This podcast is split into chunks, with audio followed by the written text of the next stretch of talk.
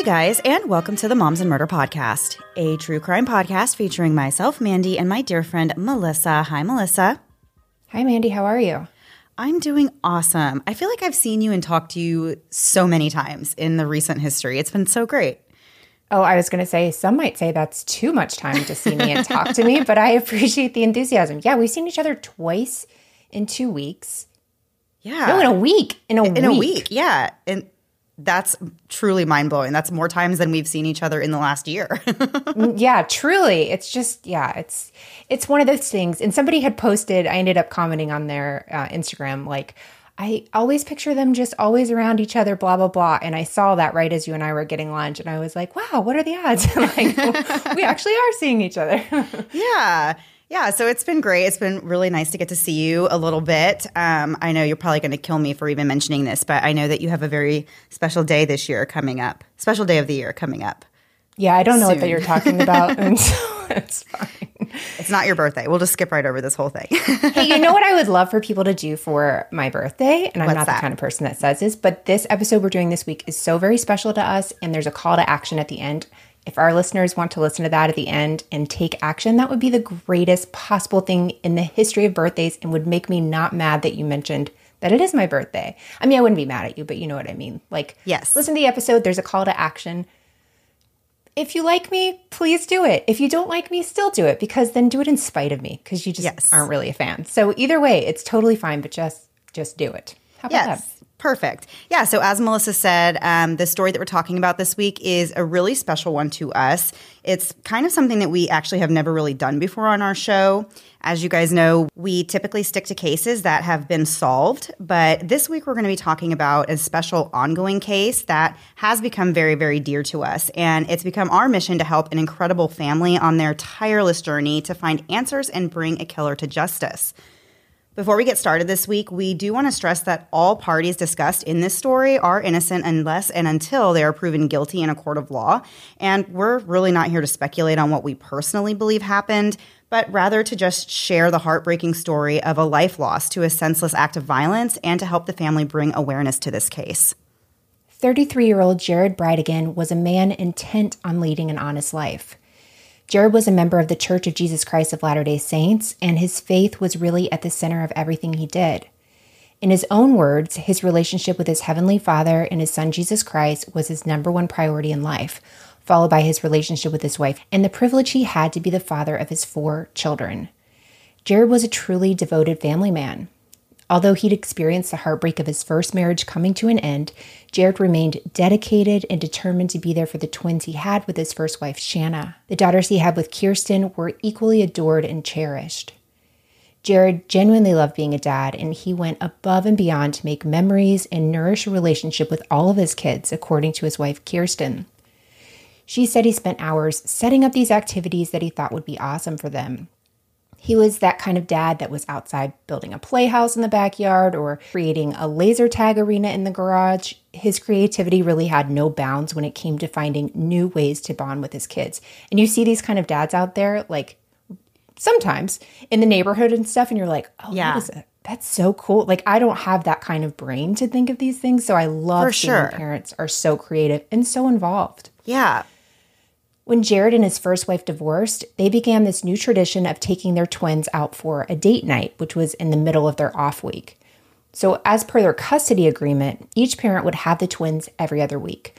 And on the nights they didn't have the twins, each parent would pick them up for a date night on Wednesday. So they're not going a full week without seeing the other parent. It's like halfway through kind of a check in thing, which I think is great. I think it's an awesome idea to do that. It is. It's only a benefit for the kids, you know? For sure. So Kirsten said that for Jared, these date nights with the twins usually consisted of dinner and then some kind of a quick activity. And then he would drop the twins back off at Shayna's house. Jared and Kirsten's oldest daughter, Bexley, was always present for these outings with her half siblings. And on February 16th, 2022, that's exactly what Jared was doing. That evening, he and two year old Bexley took the twins, who were nine years old at the time, out for dinner and dessert in Jacksonville Beach, Florida, while his wife Kirsten stayed home with their six month old daughter, London. After a routine Wednesday date night, Jared dropped the twins back off at Shanna's house and then called Kirsten to let her know that he and Bexley were on their way home.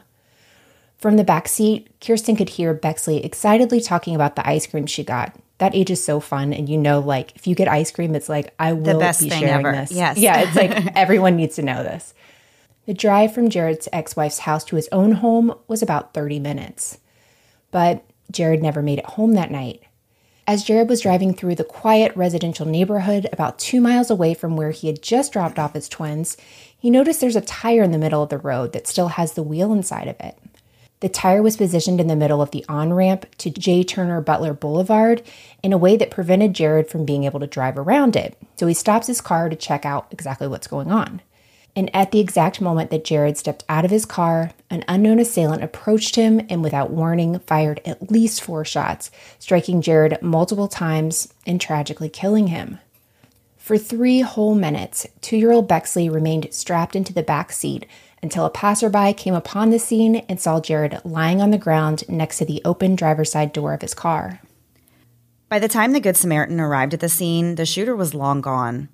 Jared's car was in park with the hazard lights on, and when the other motorists got closer, they realized that Jared was dead. After taking a look inside of his Volkswagen, the motorist saw Bexley, who was thankfully unharmed and still strapped into her car seat.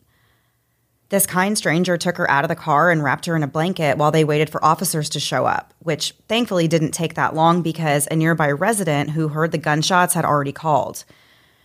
A female officer took Bexley to the local police station where they tried to figure out who to get a hold of.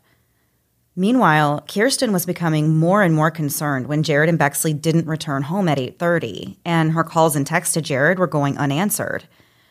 Unsure of exactly what she should do, Kirsten got in her own car and started driving around looking for Jared herself while calling his phone over and over again. Finally, someone did pick up the phone, but it wasn't Jared. It was a Jacksonville Beach police officer, and all they would say to Kirsten is that she needed to go to the police station and that her daughter Bexley was safe. When Kirsten got to the station, she was reunited with her daughter, but no one would tell her exactly what was going on, and no one was talking about Jared. Finally, Kirsten was taken to another room where she was informed of the devastating news that her husband had just been shot to death. At that moment, Kirsten said it felt like she lost her hearing.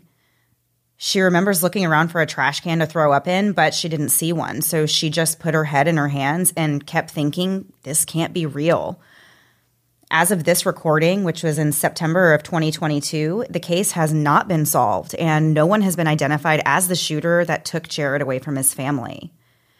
Now, we mentioned in the beginning of this episode that this story has become really important to us and that we are personally invested in helping this family on their quest for answers and justice. And that's because Kirsten is a listener and a friend of our podcast.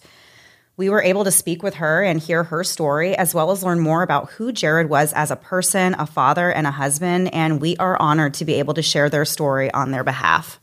Absolutely. Before we get into further details about what actually happened to Jared and where this investigation is currently at, we're going to get into some of the history and the backstory that led to this point, starting with more about who Jared Bridegan was.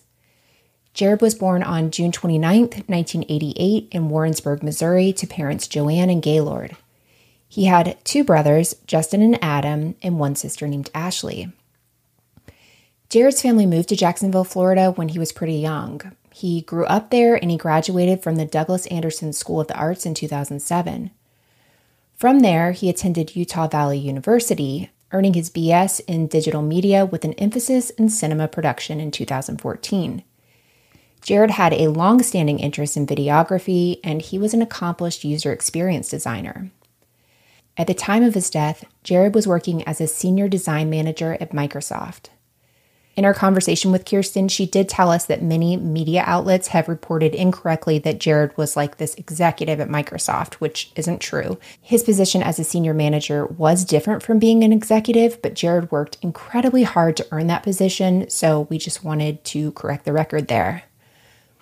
One of the main things you should know about Jared is what we started to touch on earlier the fact that he was just an incredible father. But it wasn't just his kids that he poured his love into, it was really everyone. According to his obituary, Jared was that guy in the neighborhood that would loan you his tools and then show up to help you with the project. And projects are something he loved working on himself. Jared and Kirsten tackled many home improvement projects together, including making handcrafted wooden beams for their bedroom ceiling, building a custom fireplace and office desk, shiplapping walls, and more. Kirsten told News 4 Jax, quote, Jared truly cared about those in his life. He truly cared about trying to be a good human, and he tried every single day to be his best, end quote. But despite Jared's enthusiastic efforts to make his life and the lives around him as carefree as possible, Jared really struggled with his relationship with his ex wife, Shanna.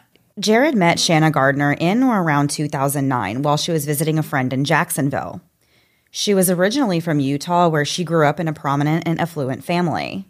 She is actually the heiress to the papercraft fortune Stampin' Up, which is a company that her parents created that makes over $100 million a year. When they first met, Jared wasn't really that into Shanna, but she flaunted her charmed life and kind of wined and dined him until he relented. Jared eventually warmed up to Shanna and they began dating. He moved to Utah, and in April of 2010, the couple got married in the Salt Lake Temple, and it was described as a fairy tale wedding. Shortly after getting married, Jared began going to school at Utah Valley University. During this time, Shanna's parents heavily supported the couple financially, but not really in the mooching off her parents type of way. Shanna's parents actually helped all of their kids out with a little bit of money while they were working to get an education and kind of establish themselves. And Jared was thankful and really honest with the financial help that his in laws were giving him. And just a note here um, I don't think I could be anywhere near where I am if it wasn't for the help of my parents, like while I was coming, you know, going through that stage of my life, like coming up from trying to go through college and you know my husband was in school and they gave right. us a lot of help and I'm very thankful for that now because I feel like that definitely played a role into you know us being where we are today. In 2012, Shanna and Jared welcomed their twins, Abby and Liam. As if things aren't stressful enough with one newborn, they had two, and one of them was born with a congenital heart condition. Shanna and Jared were told by doctors that they would need to live at sea level in order for Liam's heart to function properly. So they moved to Connecticut, which is where Jared's brother and his wife were living at the time. It was also a great location choice because it was closer to Liam's heart specialist in New York. It was in Connecticut that things really started to change. Jared's friend said that Shanna's cracks started to show after they moved there. She stopped going to church and she started spending all of her time working out. She began to get frustrated with Jared because he'd put on a little bit of weight and he was busier now because he was trying to start a business. Jared could feel the tension and sense that the couple needed a new start, so he convinced Shanna to move to his hometown of Jacksonville, Florida. They bought a nice home in a ritzy neighborhood there, and in 2014, Jared graduated with his bachelor's degree. But the move to Florida didn't end up being the fresh start for the family that Jared had hoped for. In fact, the marriage crumbled really quickly after they arrived in Jacksonville. Shanna filed for divorce in February of 2015, stating that she and Jared did not love each other anymore. However, according to Fox News Digital, there may have been a little bit more to it than that. They reported that Jared had found some sexually explicit messages between Shanna and her personal trainer, and that's ultimately what led to the dissolution of their marriage. In 2015, Jared sent a Facebook message to a friend where he confided about some of his marital issues. He said, quote, In the past three months, Shanna has become really distant and got emotionally attached to a personal trainer at the gym and is now divorcing me but she has her agency and I just need to move on and find someone to be my best friend again, you know? End quote. Jared also wrote to that same friend, quote, never get divorced because it's literally the hardest thing I'll ever do. It's emotionally and physically the worst thing in the world to hear your eternal companion just be like, yeah, I'm out. See you later. End quote. Another friend of Jared's told Fox News Digital that Jared would have forgiven Shanna for the sake of the twins, but Shanna told him that she didn't love him anymore. Jared felt like she wasn't even the person that he had married. The day after Shanna and Jared's divorce was finalized, she went to a tattoo parlor and got a piercing, not in her ears, which is something that is not allowed in the church. So, we're not going to go into too many details about this because it's really not important to the story, other than to demonstrate the way Shanna's behavior was changing during this period of time. So, within a few weeks, Shanna's back at the shop asking about getting tattoos. One of these employees at the parlor specifically remembered thinking how wild it was that Shanna had undergone this complete transformation in really a matter of weeks. He said, quote, she went from this goody two shoes girl to this wild lady. I just remember thinking, well, this is a changed woman, end quote. She had cut all of her hair off into a pixie style and she was getting a bunch of tattoos, basically like a sleeve. According to Kirsten, getting tattoos isn't forbidden in the Church of Jesus Christ of Latter day Saints, but it's not exactly encouraged either. You can have tattoos, but people in the church are likely to be shocked if a member starts getting multiple tattoos. Now, you guys know that we normally wouldn't bring up or emphasize these type of things because people leave churches, they have affairs, they get tattoos and piercings and cut their hair every single day. It's not that unusual. But when someone does these things all at once or in a very quick succession, it can be a concerning sign. In this case, we're only mentioning it to demonstrate the personality change that preceded a very contentious divorce from Jared. A mental health expert that discussed this case with Nancy Grace pointed out that this type of major change can be a sign that someone is struggling mentally or emotionally. And since Shanna was doing all of these things in the midst of her divorce from Jared, it's possible this was all just a part of her coping mechanism. When it came to the actual divorce, things got hostile right off the bat. Jared and Shanna both refused to move out of the family home, which caused further strain on the couple. From the time of their divorce onward, the custody battle over the twins, Abby and Liam, was constant and unrelenting. So, we understand that custody issues are a very personal matter in someone's life, and it's a little bit intrusive to air it all out like this. But in this specific case, again, we want to explain fully what was going on leading up to Jared's death. So, this time we're going to go into a little more detail about the seven year long custody battle that ensued. The Daily Beast reported that a court file between Jared and Shanna, this included both the divorce and the custody cases, had about 300 entries and motions. The filings range from arguments over where to send their twins to elementary school to accusations of mental and financial manipulation. One lawyer actually commented that Jared and Shanna couldn't solve anything on their own, and they would always have to get their lawyers and a judge involved. Records show that the vast majority of these filings were made by Shanna, who was constantly wanting to alter the custody agreement and the divorce agreement.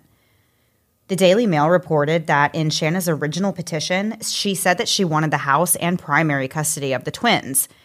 She also accused Jared of threatening to withdraw funds from the twins' trust funds, which she claimed were in Jared's name.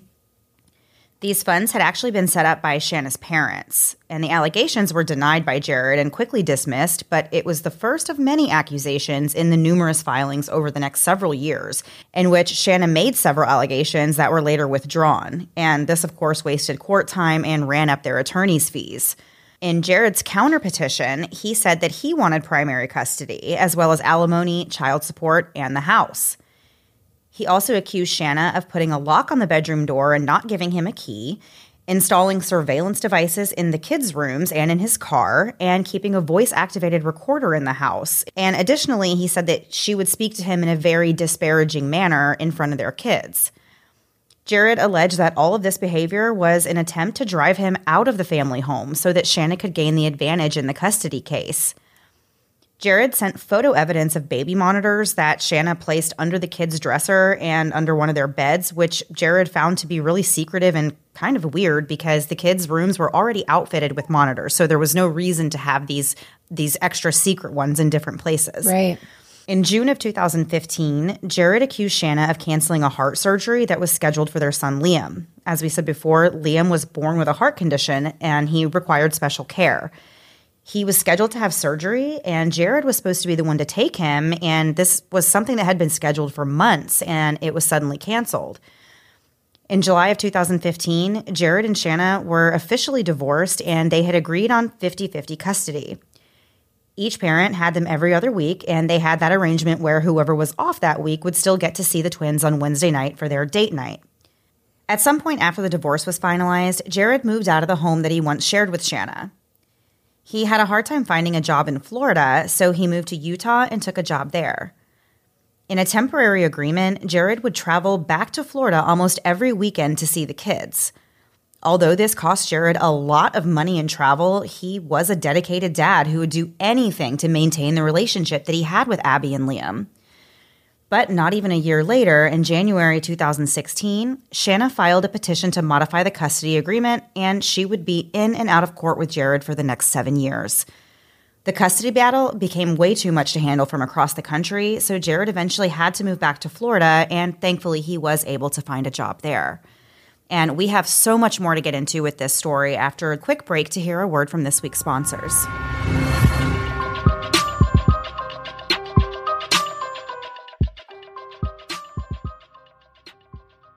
I was scrolling through my phone the other day and realized I had over 16,000 photos on my phone.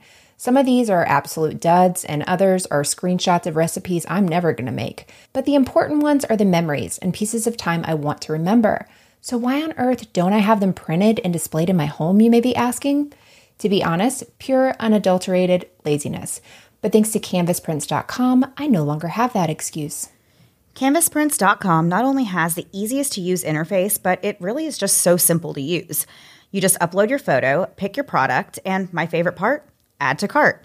We know the holidays are coming up, so this is a great way to get something customized for members of your family and not just that bucket of popcorn that can be a real swing and a miss. I'm obsessed with how easy it is to use canvasprints.com. I was able to get some family photos printed and framed, and I was really done within minutes, and they really look absolutely great. I've tried to print stuff on my own, and guess what? They aren't hanging up at my house because they look truly awful. But canvasprints.com has artist quality prints at an exceptional value. And it's not just canvas prints, but you can create custom pillows, blankets, totes, coffee mugs, and even coasters with a not very flattering photo of your sister taken from her ring camera that you both can't stop laughing about. Right now, canvasprints.com has a special offer just for our listeners. Go to canvasprints.com and use code MOMS25 to get 25% off your entire order of canvas prints, canvas wall displays, metal prints, photo tiles, photo blankets and pillows, and much more. Why not start and finish your holiday shopping early with this amazing offer? That's canvasprints.com and use code MOMS25 for 25% off your entire order. The other day, I saw a TikTok announcing that there were only 100 days left until Christmas. I obviously block the person who said it because I don't need that kind of negativity in my life, but unfortunately, it is the truth. The holidays always find a way to sneak up on us, and while I have a million things I want to do this holiday season, the fact is, I'm going to be doing just my best to get by. A great way to take something off your plate, though, this holiday season is with stamps.com. As with everything, the rates of shipping are constantly changing. But with stamps.com's switch and save feature, it's easy to compare carriers and rates, so you'll always know you're getting the best deal every single time. And stamps.com is so easy to use, all you need to get started is a computer and a printer. Easy peasy. We've been using stamps.com for over three years now, and for us, it's really a no brainer. With stamps.com, it's like having a 24 hour a day, seven day a week post office from my house or really anywhere. One thing I really love is being able to schedule package pickup for those larger packages that would otherwise just sit in my front seat until I finally remember to stop at the post office. Get ahead of the holiday chaos this year. Get started with stamps.com today. Sign up with promo code Moms and Murder for a special offer that includes a four week trial, plus free postage and a free digital scale. No long term commitments or contracts. Just go to stamps.com, click the microphone at the top of the page, and enter code Moms and Murder. And now back to the episode.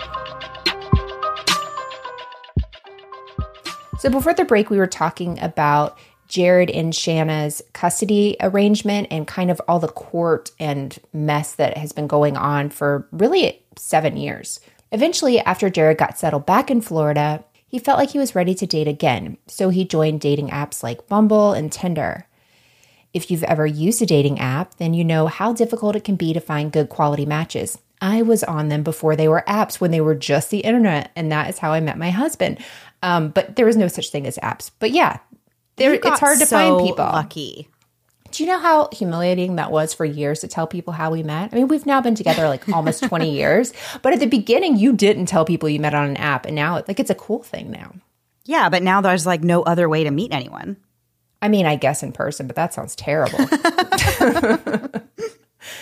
So, anyhow, Jared, you know, was using these apps. He wasn't having really much luck until early 2017 when he finally matched with Kirsten.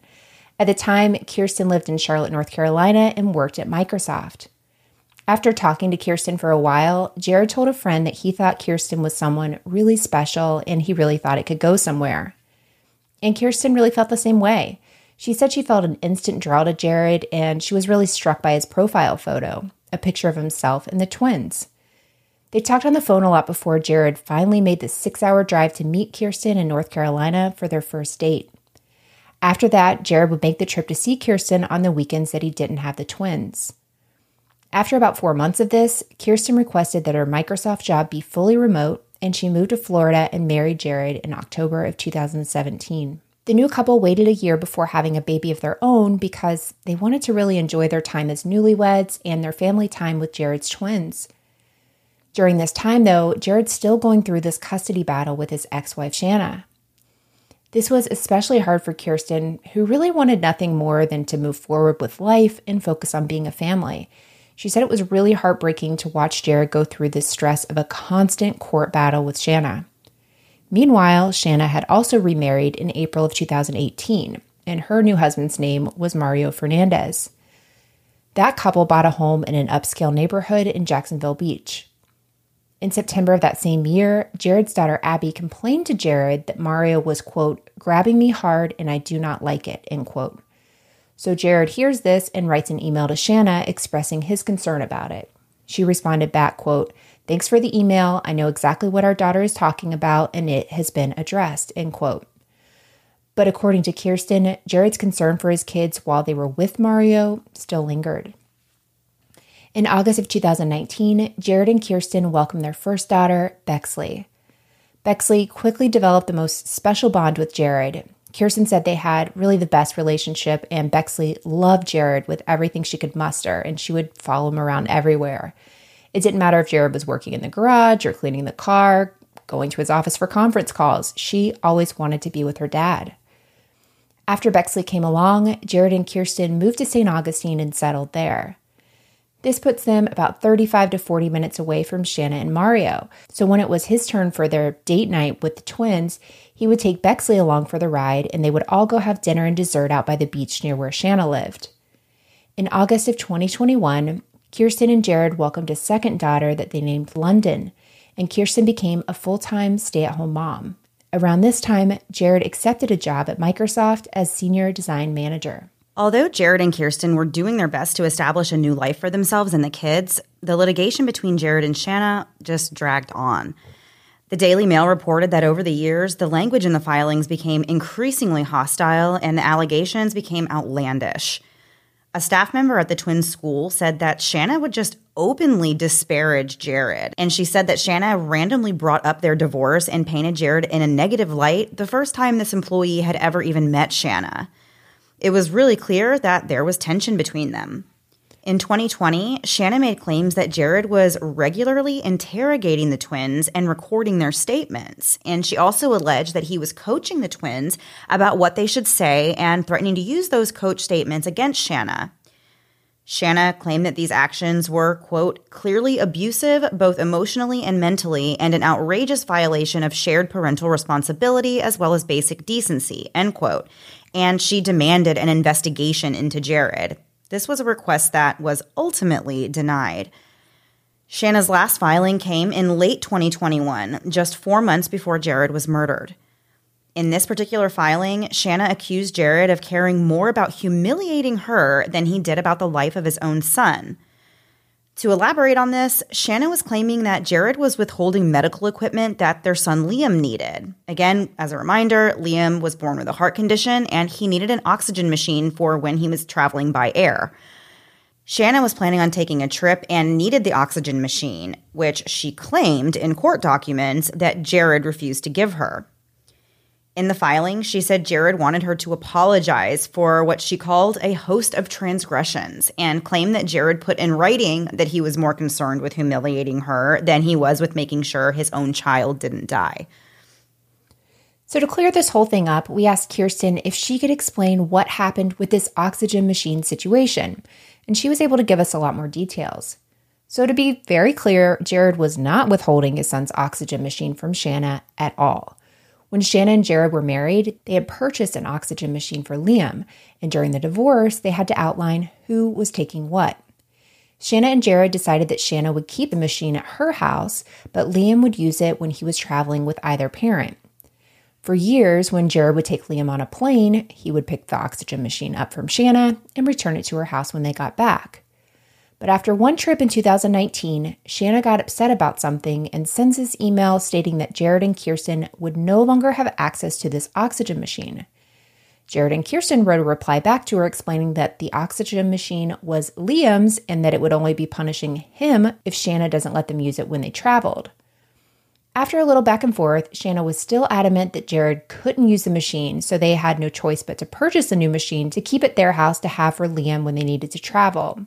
I also think it's important to say here he needed it for traveling. This wasn't an everyday Right. machine. There's no reason for both parents to have this really highly priced medical device when it's just when he's on airplanes that you know they're needing this. Like we have EpiPens that's very cheap, but we have to always have them with us. It's a totally different situation than having this machine that he only needs for air travel. There's no reason everyone needs to buy one. Right. At the time, Jared and Shanna's divorce agreement stated that Shanna had to pay 25% of all uncovered health bills for the kids, and Jared would pay the other 75%. Shanna never responded to emails that Jared and Kirsten were going to purchase a new oxygen machine and send her a bill for 25% of it, so they just went ahead and bought it to have at their house. When Shanna was sent the bill for her portion of the machine, she did pay it several weeks later.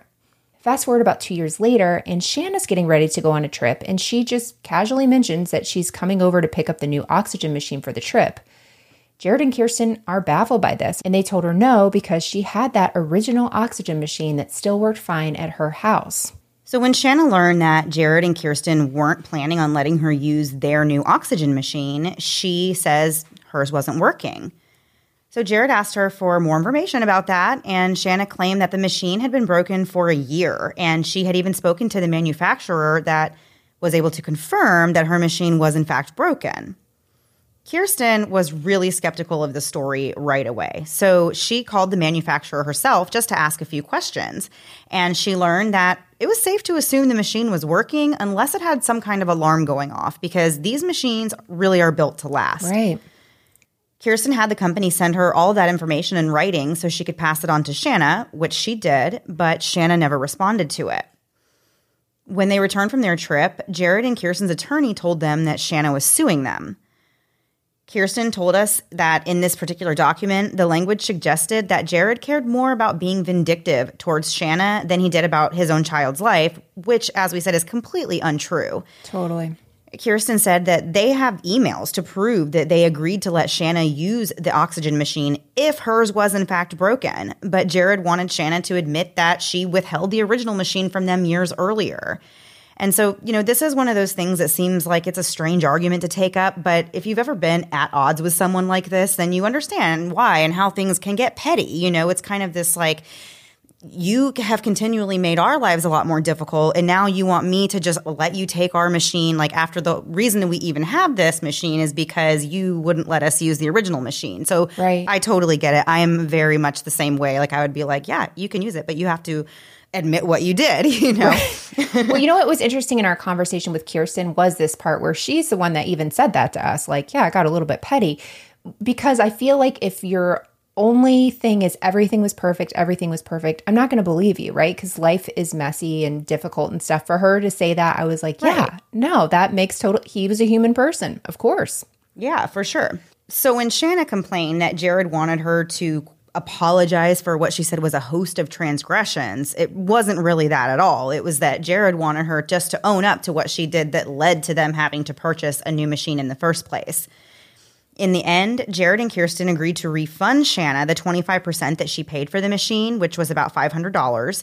And they agreed that they would each just use their own machine, so there was no more of this back and forth. Really, this is a win for Shanna because she got her money back and she still had a working oxygen machine for her son whenever he needed it. Among all the filings and changes that Shanna requested, there was also an attempt on her part to change the long-standing divorce agreement that stated that neither party would be allowed to leave the kids with one of the step parents unless the other biological parent agreed.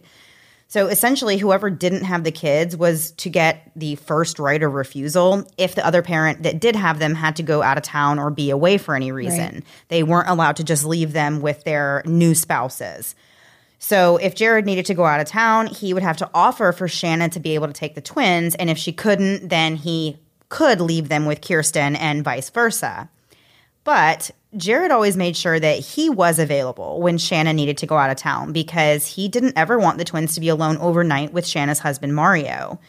There was even one time that Jared canceled a trip of his own just to make sure that he could be there for the twins. So Shanna wanted to change this rule to allow for step parents to override this first right of refusal rule that they've had in there since the beginning. But Jared wouldn't agree to this because of his concerns about Mario. Which he's saying this for both sides. Kirsten Absolutely. can't have them, Mario can't have them. Like this is very cut and dry, simple, works for everyone really, you know? I mean, like for the parent for the biological parent to have the first option only makes sense. Yeah. One friend of Jared's told the Daily Mail that Jared was really a hero for the way he handled his family dynamics, and he was always very patient and kind, even with the constant accusations being thrown at him. He just wanted his kids to be comfortable and feel safe. And from everything that we've heard and read about Jared ourselves, he truly did go through so, so much to fight for his kids. And that's really where things were at when Jared was suddenly murdered on February 16th, 2022. The twins were at Shanna's that week, but as per their usual tradition, Jared and two year old Bexley drove to Jacksonville Beach that Wednesday evening for their date night with the twins. Kirsten and baby London stayed at home and waited for them. At 7:45 p.m., Jared dropped the twins off at Shanna's house and then called Kirsten and told her that he and Bexley would be home in about 30 minutes. Just a few minutes after that call, Jared was driving down a dark stretch of Sanctuary Boulevard in a quiet residential neighborhood. He was about to turn onto J. Turner Butler Boulevard when he notices this tire in the middle of the road. So Kirsten was able to explain this area, like what it looked like, because sometimes it's hard hearing, okay, a tire's in the road. Well, go to the other lane or whatever. Right. But she was able to explain it, it just wasn't possible. So she says there's a couple ways that Jared and Kirsten would take from their house to Shanna's and back. But the way they always went was through the neighborhood, winding through the streets until you get to the on ramp that takes you to the main road. The on ramp is a one way street with both sides lined by trees and a curb. I'm picturing like places in Orlando, I like downtown, yes. right? Uh huh. You can totally see this. There's you couldn't see anything on either side of you. I feel like it's almost like a tunnel just without a top on it. Absolutely. Yeah, there's nothing you can't see anything around you. So there's no way to drive around a hazard if the the hazard is a giant tire, you know, in the middle of the road. So Jared puts his car in park, he turns on his hazard lights and he gets out. At that exact moment, someone approaches him while he's still standing near his driver's side door. This person gets within 3 to 4 feet and fires at least 4 shots. Jared's hit multiple times and the driver's side door was also struck, but thankfully, two year old Bexley was unharmed in the back seat. Jared's assailant fled the scene, and for three minutes, Bexley sat in her car seat alone until another vehicle pulled up. The next few days were a blur and a whirlwind for Kirsten. She spoke to the police, her friends, and her family, including Shanna, about the murder. There's been some talk in the media that Kirsten asked other people not to speak to the media, but when we asked her about this, she said that right after Jared died, they did ask her if she wanted his name made public, and she said no because she wasn't ready for that yet. She still needed time to notify the whole family. On the 18th, officers went back to Kirsten and told her that there was somebody talking to the media and it really wasn't helpful. So they did ask her to just let people know that things weren't public yet and to stop talking to the media. As it turned out, the information leak ended up being because Shanna had informed the twins' school that Jared was murdered on the 17th. And on that same day, they sent out a school wide email about it. Oh my gosh. Once officers knew that the info had been leaked, they asked Kirsten for a photo of Jared so they could publish his name in the media themselves. On March 16th, a month after the shooting, Kirsten finally held her first public interview after the investigator said it would be a really good time to start speaking about the case. She didn't mention anything about Shanna in this interview. Meanwhile, authorities are still investigating Jared's murder. The tire was processed for evidence, and bullet shell casings were sent to a ballistics lab. As of this recording, though, there's no public information available about the results of those tests. Investigators reviewed surveillance footage from around the area, and they found that a 2004 to 2008 dark blue Ford F 150 with brown or tan trim, running boards, and a silver toolbox was in the area at around the same time Jared was shot. Investigators have said this truck is a vehicle of interest. They are sure the truck was involved in the murder. They just haven't publicly explained how or why they're so sure of this or why they want the information on the truck. We know this with cases, they have to keep some stuff close to the chest when Definitely. they're, you know, when they're investigating. So they can't say, we need this for X, Y, and Z. They have to say, we need this. Right. And in a lot of cases, it's a good sign when they're saying that we do think there's something here, but we can't talk about it just Yep. yet. It usually means that they they may really be onto something and they have to, like you said, they have to keep it kind of close to the chest. I think the phrase is close to the vest, eh, but I Close the appreciate you also saying close to the chest, just like me. So thank you. You're welcome. Investigators also found that witnesses who had traveled the road right before Jared did not report seeing a tire in the road. Keep in mind, this is literally a one way street. There's, you know, nobody else is going to be able to go around it. So it had to be in a very small time period that this tire randomly ends up there. So on February 23rd, Fox News reported that Kirsten and Shanna got into some kind of argument about Jared's funeral. According to Kirsten, Shanna was wanting to attend the funeral with the twins, but Kirsten told Shanna she was not invited. Kirsten did offer to pick up the twins and drop them back off at home, but Shanna refused and said the twins would only go to the funeral if she was there. Kirsten still said no, so Shanna said she was going to organize her own memorial for the twins and her family. Fox News confirmed that texts were exchanged between the two women discussing this, but Shanna's mom claimed that the twins were also not invited to their dad's funeral. She wrote in this blog that Shanna and everyone who knew her were uninvited from the funeral, so Shanna and the twins were having their own celebration of life. People commented on the blog questioning these claims, and Shanna's mom, her name is Shelley, then clarified that Kirsten did offer to pick the twins up for the funeral, but she claimed that the twins did not want to attend without their mom since no one from Jared's family had even reached out to them. Shelley, Shanna's mom, said it was crucial for the twins to attend the memorial so they could heal and that their mom needed to be with them, which is why Shanna was holding her own memorial service. Kirsten told us that she and Jared's family have reached out wanting to see the twins and they continue to attempt to see them still. But all requests that are sent to Shanna or to her attorney are ignored or denied. About a week after Jared's murder on February 24th, Kirsten was putting Bexley to bed when she was alerted by her watch that someone was spotted on the driveway of the Bridegan home. The video showed a bright, blurry figure moving quickly from the corner of the garage across the yard and then away from the house. Kirsten said there had never been anything like that on the camera in the two years since they've had them, so she thinks that this is suspicious, and she also thinks the timing for this is really strange. This really put Kirsten on edge, and she called 911 as well as alerted some of her neighbors. And one of them even came over with his dog just to make sure that there was nobody in Kirsten's yard. The police increased patrols around the area, and they were able to confirm that the blurry figure in the video is indeed a person, but the sheriff's office is still investigating this incident. 12 days after the murder, Shanna sent Kirsten an email asking her to return some library books that the twins had borrowed. Shanna wrote in this email, quote, you can drop them off at any public library and they will return them to Miss Stacy or return them to the school directly. So Kirsten really is taken aback by this request. She said that at this time, returning library books is nowhere near being at the top of her priority list. Oh my gosh. Yeah. Yeah. No, Yeah. it wouldn't be. I I have had to pay full fees on library books and it's still not that bad. So I feel Right. like in theory, if I was in this position, I would say, "You know what? I'm taking the hit for these. It's okay. There's a lot going on." Right, yeah. So, just eight minutes though after that email about the library books came through, Shanna sent another email to Kirsten. And this time she was asking for Jared's death certificate and claiming that her attorney was asking for it and needed a copy for the family court. Shanna said that Kirsten could send the death certificate to her or to her attorney's paralegal directly. This email came as a huge shock to Kirsten, who was very much struggling with her grief and struggling to make sense of everything that had happened in the last couple of weeks. She told Fox News, quote, I was in my car and my hands were shaking. My heart was beating so fast. I was like, who does this? This is so evil. Here I am planning a funeral and she's asking for a death certificate.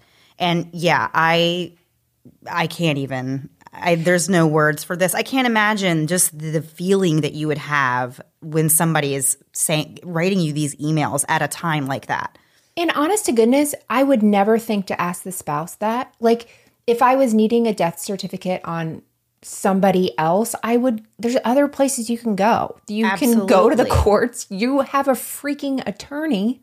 For sure. You yeah. have an attorney. Yeah. There are other ways to do it. And, and especially when it's a contentious situation already. This you guys aren't best buds. Exactly. Doesn't make sense. Yeah. Well, it's funny, Melissa, because this New York City based defense lawyer um, named Todd Spodek agrees with you and actually said something very, very similar to that um, on Fox News. He said, quote, I would never have my clients do anything like this, especially given the acrimonious relationship between the ex wife and the widow. There was no urgency to the matter, and the request could be misconstrued. Attorneys have process servers and paralegals who can easily obtain a death certificate. It makes no sense to reach out to the wife. End quote. And yes, absolutely. I think I read that so many times that it became part Your- of it my became your idea. yeah, and it was my idea. I was here to lay it down for you guys, and this attorney did it much more eloquently. So let's just listen to him. Following Jared's funeral, investigators reviewed all the evidence, the witness testimony, and everything that they had. They thought the location of Jared's murder was really surprising. One officer told Fox News that, quote, Jacksonville Beach is a safe community and a murder of this nature is highly unusual. This was a really ritzy area, not the kind of place you'd expect someone to be brutally murdered in front of his two and a half year old daughter. News4Jax reported that investigators do believe the tire was intentionally placed in the road as a way to force Jared to stop there so that he could be ambushed.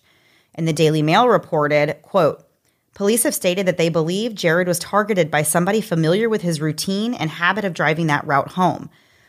So, according to the Justice for Jared B's Instagram page, there's only three people that knew Jared's route, and that was Kirsten, Shanna, and Mario, and then, of course, anybody that they may have told. Where the shooting actually took place is kind of in a surveillance camera black spot. It's really out of sight of numerous nearby homes that do have cameras and ring doorbells. So it just so happens that where this was, nobody has a camera facing that area. Right. So, from the moment investigators told Kirsten she could start talking to the media, she has fought tooth and nail to get answers and to bring attention to Jared's case. By April, so just two months later, Kirsten had garnered the attention of major publications like Fox News, People, Inside Edition, The Independent, and more. Kirsten told Fox News that she will never give up until Jared's killers are brought to justice. In her own words, Kirsten said, quote, Not only was this an attack on my husband and his life, it was an attack on the family we built together, and I won't take it lying down. I will keep fighting until the end, whether it takes six more months or six more years. I will continue fighting for him and the kids, end quote. Truly, I have chills even saying that because Me too. I got Now- chills when you read it. right? So we are new in our friendship with Kirsten. Would you not say she's probably one of the most incredible people, if not the most incredible person you've ever met in your life? 100% and that we don't even say that to sound cliche or you know like oh she's very inspiring and so incredible. She truly is like you said possibly the most incredible and most inspiring woman i have ever had the privilege of speaking to Absolutely. I don't know a lot of people, and everyone knows that. I try to know as few people as possible, but I could not be more happy to now have Kirsten as a friend and someone we want to support 100%. And I really hope that's coming across in this episode that you guys know like this is legit. We are we are in it. We are in it with her and we hope you guys will join us. Absolutely. That was not written anywhere in this, but I'm going to keep going. So the last seven months have obviously been the hardest months of Kirsten's life. When she lost Jared, she said she lost her sense of security and stability, all because of the cowardly acts of others. Kirsten said Jared's murder was, quote, pure cowardice and evil. To have that done when he didn't even have a chance to fight back, and it was done in front of his daughter, end quote. And when it comes to Bexley, the toll that this has taken on her is heartbreaking. She talks about the night that Jared was shot a lot and tells Kirsten about the way she had to cover her ears because the sound was so loud. She also continually asks why her dad died. One night, while Kirsten was tucking Bexley into bed with a blanket that Jared got for her, she asked Kirsten whether or not God had blankets because she wanted to make sure her daddy had one in heaven. And in addition to missing Jared, Bexley also misses her older siblings, the twins. She's barely seen them since Jared was murdered, and Kirsten said they mourn for the loss of their family structure. The attention that Kirsten has been able to bring to Jared's case is something she's grateful for, but make no mistake, it's taken a toll of its own on the family. Kirsten said there's times they feel like a spectacle and that people forget that this is their life every single day.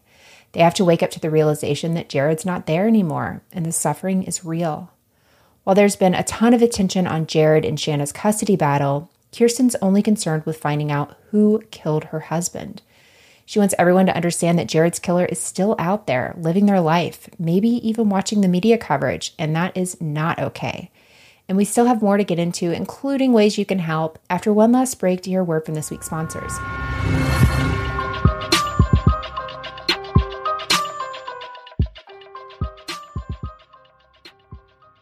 We posted a picture of ourselves for the first time in social media in a while, and quite a few people noticed that I'm a blonde now. Being a blonde is great, but it takes some work, which is why I'm so thankful for Kitsch. Kitsch believes that hair care is the new skincare, and they have taken things to the next level. That's right, Kitsch is all about giving you beautiful hair with minimal effort. They have everything your hair needs from satin pillowcases to shampoo and conditioner bars, which means there's bottle free beauty in your future. What I'm excited about are the heatless satin curling rollers. These rollers aren't your grandma's rollers. These are made of a soft, silky like satin rod, and I literally just twist my hair around it. And it's so comfortable, I can even sleep in it. I love wearing my hair curled, but I don't like putting heat on my hair very often because, quite frankly, it cannot take it. So these curlers are perfect. Even the TikTokers are throwing away their $600 curlers in exchange for Kitsch's heatless satin curlers. And Kitsch is a self funded, female founded company, much like Moms and Murder, but they actually started a few years before us back in 2010 by selling hair ties door to door. They had their eyes on the prize, and boy, did they hustle. Now their products are carried in over 20,000 retail locations. Kitsch is offering you 30% off your entire order at mykitsch.com slash murder. That's right, 30% off anything and everything at mykitsch, spelled M-Y-K-I-T-S-C-H dot com slash murder. One more time, mykitsch.com slash murder for 30% off your order. With no fees or minimums, banking with Capital One is the easiest decision in the history of decisions, even easier than deciding to listen to another episode of your favorite podcast. And with no overdraft fees, is it even a decision? That's banking reimagined. What's in your wallet? Terms apply. See CapitalOne.com slash bank. Capital One NA member FDIC. And now back to the episode.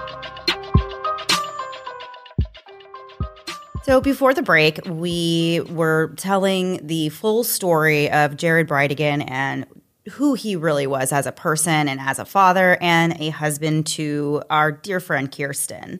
And now we're going to kind of get into where the case is at today and what you guys can do to help.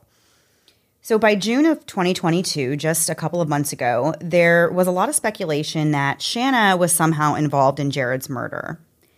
Fox News reported that back in 2015, when they were going through their divorce, Shanna had confided in a tattoo parlor employee about their issues. This employee said that Shanna had been talking about the divorce when she said that her life could be better if Jared could just, quote, shut up. And she asked the parlor employees if they knew anybody who could just, quote, shut him up.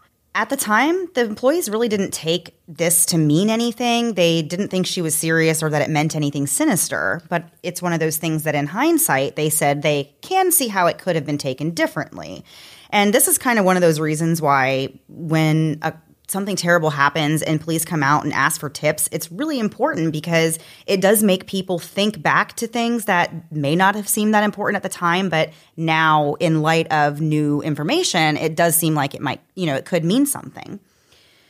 So Shanna was actually friends with the parlor employee and she would go there just to hang out often. She would always vent about Jared and how he was, in her opinion, just trying to take all of her money. Also in June, Shanna finally spoke out and officially stated that she was not involved in the murder. She actually gave an interview to the Florida Times Union where she talked about this. And again, we just want to note that authorities have never publicly identified Shanna or her husband Mario as persons of interest or suspects. And we just want to stress that both of them are innocent until proven guilty. Shanna says that she had originally stayed out of the media out of respect for Kirsten, who asked her not to comment. But she did say, quote, I feel for Jared's family and what they're going through. I can't even imagine. I have tried to be respectful. I have tried to give them space. End quote. Shanna said there had been so much attention focused on the murder that she just wanted to focus her attention on the kids and that the media coverage was really sensationalized and, in her opinion, inaccurate. She said the notion that she could be involved in the murder was scary to her and it scared the twins as well, and that she and her friends and family were now being harassed and their businesses had been threatened. Shanna hired an attorney to, quote, provide options on how best to protect herself and her family from the publicity. She declined to comment on her divorce and custody battle with Jared, saying that she didn't see any good in airing out their dirty laundry. She said, quote, Our relationship was pretty complicated and remained pretty complicated. Reports that Shanna had an affair with her personal trainer during her marriage to Jared have been denied by Shanna, but she did admit to making that weird comment to the tattoo parlor employee, although she said there was no intent behind those words. She said people say things like that during bitter divorces. Shanna's mom, Shelly, also denied reports that Shanna had an affair and said that that was just what Jared told people, but it wasn't the truth. Shanna said that when she heard the news that Jared was dead, she was devastated and she collapsed on the ground in disbelief. The twins were already in counseling because of the divorce, and the same counselor started helping them to cope with the murder of their father. She and her husband Mario hired a well known Jacksonville attorney named Henry Cox, who sent a statement to News4Jax that said, quote, to be clear, Shanna and Mario requested my assistance for the purpose of seeing if steps could be taken to protect her young twins from any publicity surrounding this tragic event. The family's interest in privacy has always been paramount, as difficult as it seems to be. As for any other reason for the family to have counsel, whether it be myself or anyone else, there is none. End quote. At this point, there was a $55,000 reward for information leading to the arrest and conviction of Jared's killer or killers. A majority came from a fundraiser held by Jared's family. When Fox News asked if Shanna's family had donated any money, Jared's brother Adam said, quote, not yet, but we would welcome their assistance, end quote. Fox News reported that Shanna's mother, Shelly, did close on a $3.5 million vacation home in Jacksonville Beach just three weeks after the murder. The Gardner family, that's Shanna's family, has never released a public statement. They've also never asked the public to help them find the person who killed young Liam and Abby's father. In August, the personal trainer Shanna allegedly had an affair with spoke to Fox News Digital. He said that in 2014, Jared bought Shanna a package of training sessions as a Christmas gift. It's one of those things she asked for as a gift, not like him just saying you need to go to a trainer, right, her saying, right. I want to go to a trainer. Could this be my Christmas gift? Totally get that. The trainer said that their relationship turned romantic within weeks. Shanna had told the trainer she and Jared had been separated for months, which the trainer now knows is untrue. Shanna told him that they weren't speaking and that they lived at opposite ends of the house. The trainer said Shanna wanted to leave the Church of Jesus Christ of Latter day Saints. She had grown up in the church and she wasn't interested in living that lifestyle anymore, but her husband Jared didn't want to leave. The trainer said the relationship ended after a few months because Shanna was, quote, going through a lot, end quote, with her divorce. Shanna's denied this affair with her personal trainer, but with all that said, it's important to note that the tattoo parlor employee told Fox News that when Shanna went into the tattoo parlor to get that piercing the day after filing for divorce, the emergency contact she listed was her personal trainer. So take that for what you will. Today, Kirsten and other family members continue fighting for Jared. In August, Kirsten and Jared's brother Adam spoke to News4Jax for numerous articles.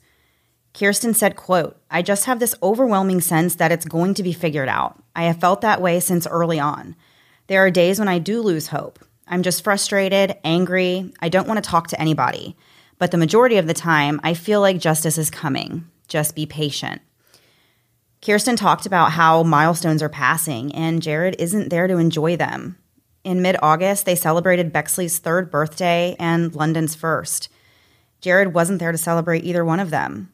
London is now learning to walk, and Jared isn't there to witness his baby girl's first steps. Kirsten said Jared's memory keeps her going. She said, quote, I know that if he was here and I wasn't, that he would be fighting for me. Also the kids. I want all four of the kids to know why they don't have their dad. I want that for them so badly because he was the best dad. So thoughtful, so creative, so fun. They deserve to know why he is no longer here. So that's why I keep fighting. At this point, three year old Bexley worries about her mom's safety.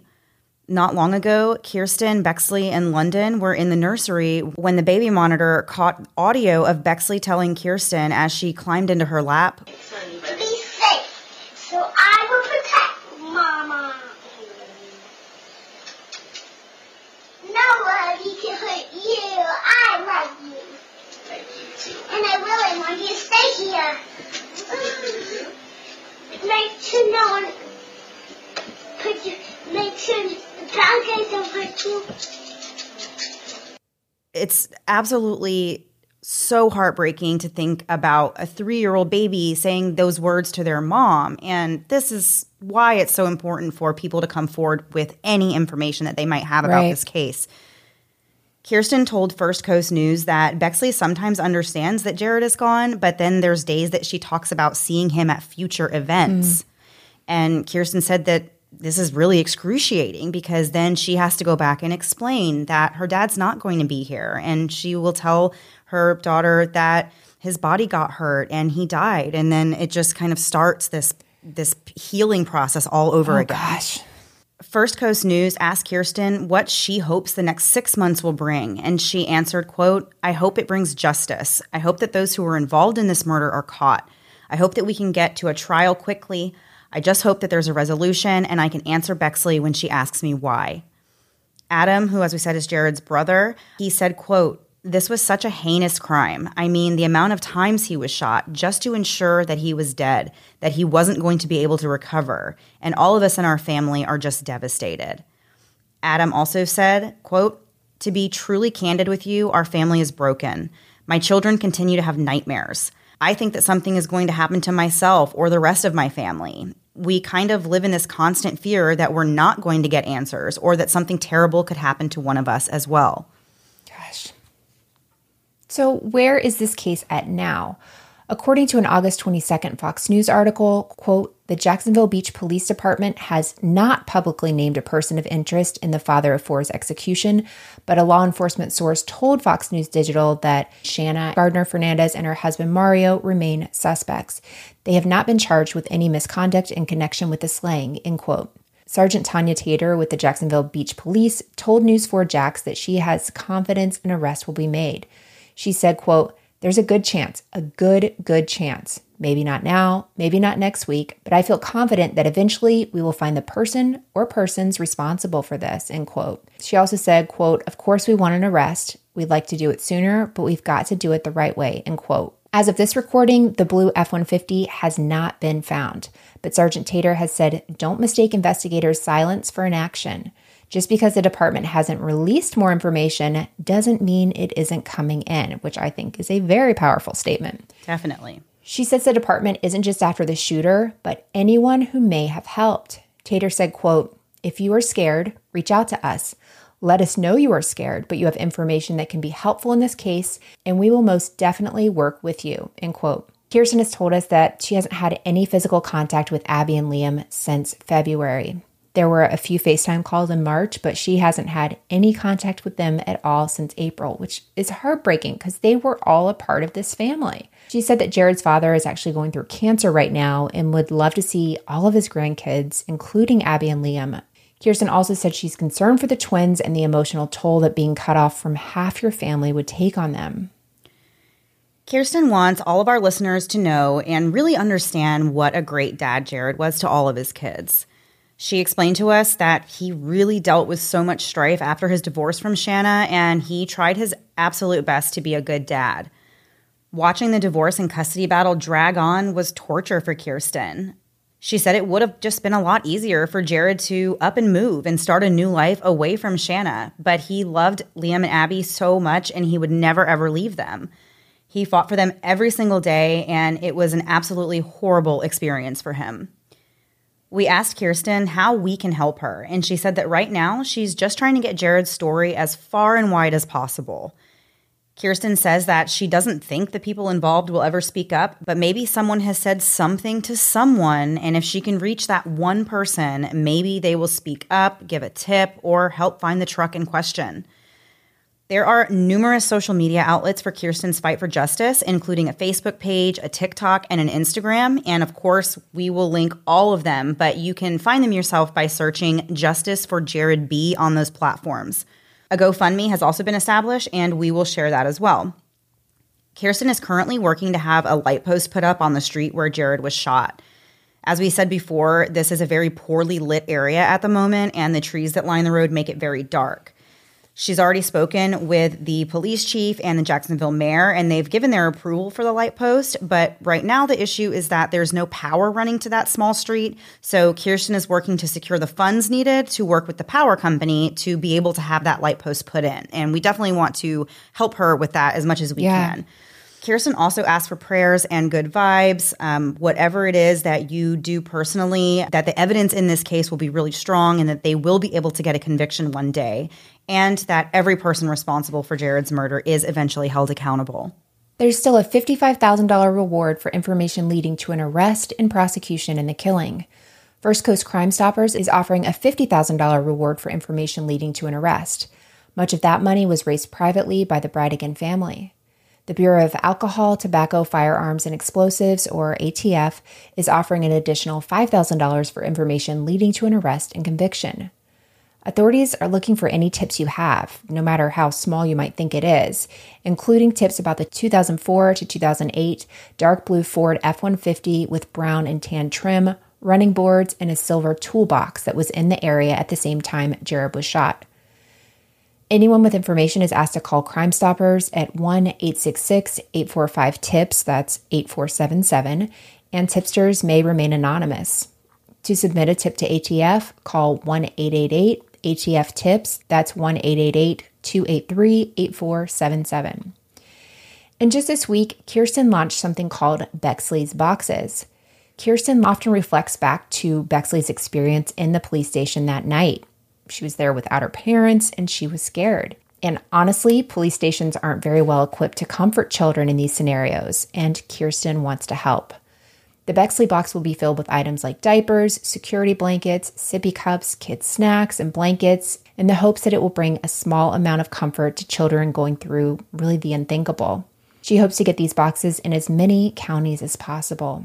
And guys, this is just one of many amazing things that Kirsten has come up with in the midst of her grief. And she is still so, she just thinks of others first. She's thinking of other people who are going through a similar situation and wanting to take care of them. Bexley's Boxes is one of the most amazing concepts and ideas um, that I've heard in the true crime world and so necessary and needed, unfortunately. And uh, I'm just so proud of her for coming up with that. Absolutely. If you even think of people in wrecks, stuff like that, kids end up at the police department for other reasons than murder. I mean, that's obviously what we're talking about today, but there are a lot of reasons and they really don't have stuff. So for her to see this need and to think outside of herself, just once again, she is the most amazing person. It just so speaks to who she is as a person. Yeah. Absolutely. So, Kirsten told us that one of the biggest tragedies of Jared's murder is that people now remember him for how he died and not the man and father he was to his four beautiful young children. And we see that in the true crime world. So, it's been great to get to know him through this. She said at first the media coverage was just this one photo of Jared in his Microsoft polo shirt, and the headline was just Father Gunned Down. And it really bothered her that there was no discussion about who Jared was. Kirsten started the Instagram so she could share personal family stories and videos so people could get to know who Jared was as a person.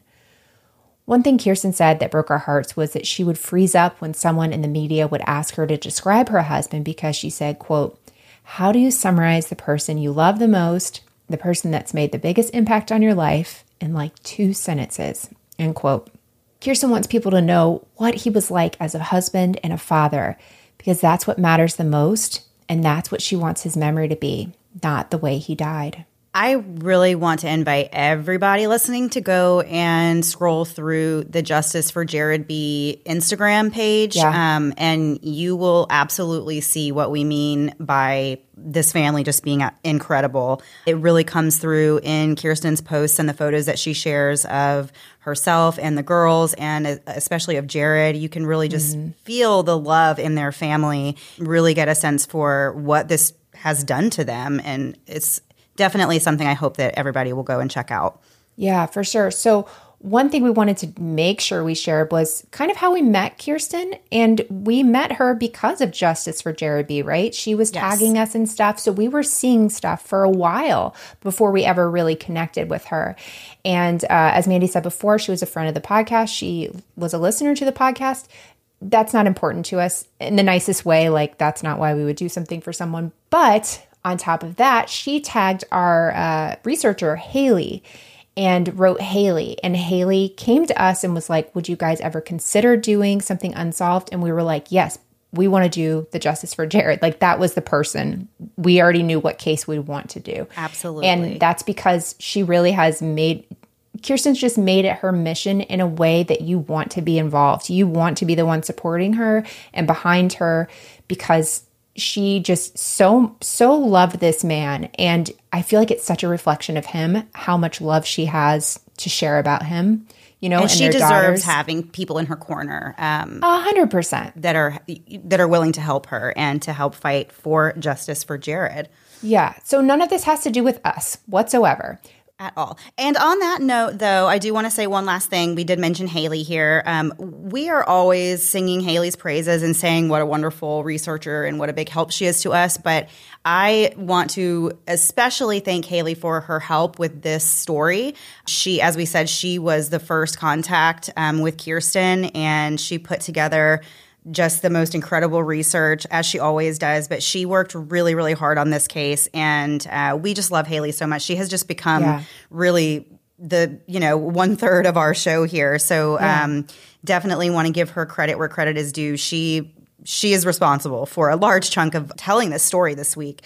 Haley is incredible, like you were saying. We try not to give Haley a big head because of who she is as a person, but this is a time that I feel like it's definitely necessary. So, Kirsten and family, thank you so much for entrusting us into doing this. Entrusting is that a word? And my goodness, we we are behind you, and uh, we know our listeners will be as well. And please, if you do nothing else today, check out the Justice for Jared B Instagram page, and you will want to be just as involved as we do. Absolutely, So we're not going to do last thing before we go, Mandy, this week. we're not. Didn't it didn't feel appropriate with this story, but what we wanted to do is we are going to actually just have three minutes of silence at the end of this episode before you hear our little voices come back in. And that's just to represent the three minutes that Bexley was in the car by herself after her dad was shot. And we hope if you know anything, no matter what, how little you think it is, reach out. I mean, let the cops be the ones to tell you this is not significant. But if you know something or know someone that knows something, there's ways to get that information as we were talking about the tip line. Nobody has to know it was you, but if you know something, this is eating you up. There's no way you're getting around this. Mandy, I don't really know how we can end this other than to start playing um, the three minutes of silence. So we're going to do that. We'll see you guys next week. All right, bye everybody. Daddy, the green picture, Daddy, I want your flower. I see it. That's a beautiful flower. Quick, press the white dot. Press it. Boo! What are you making? Brownies? Brownies? Yeah. That's so cool. All right, do you want to mix it a little bit? Yeah. And we can. All right, your turn.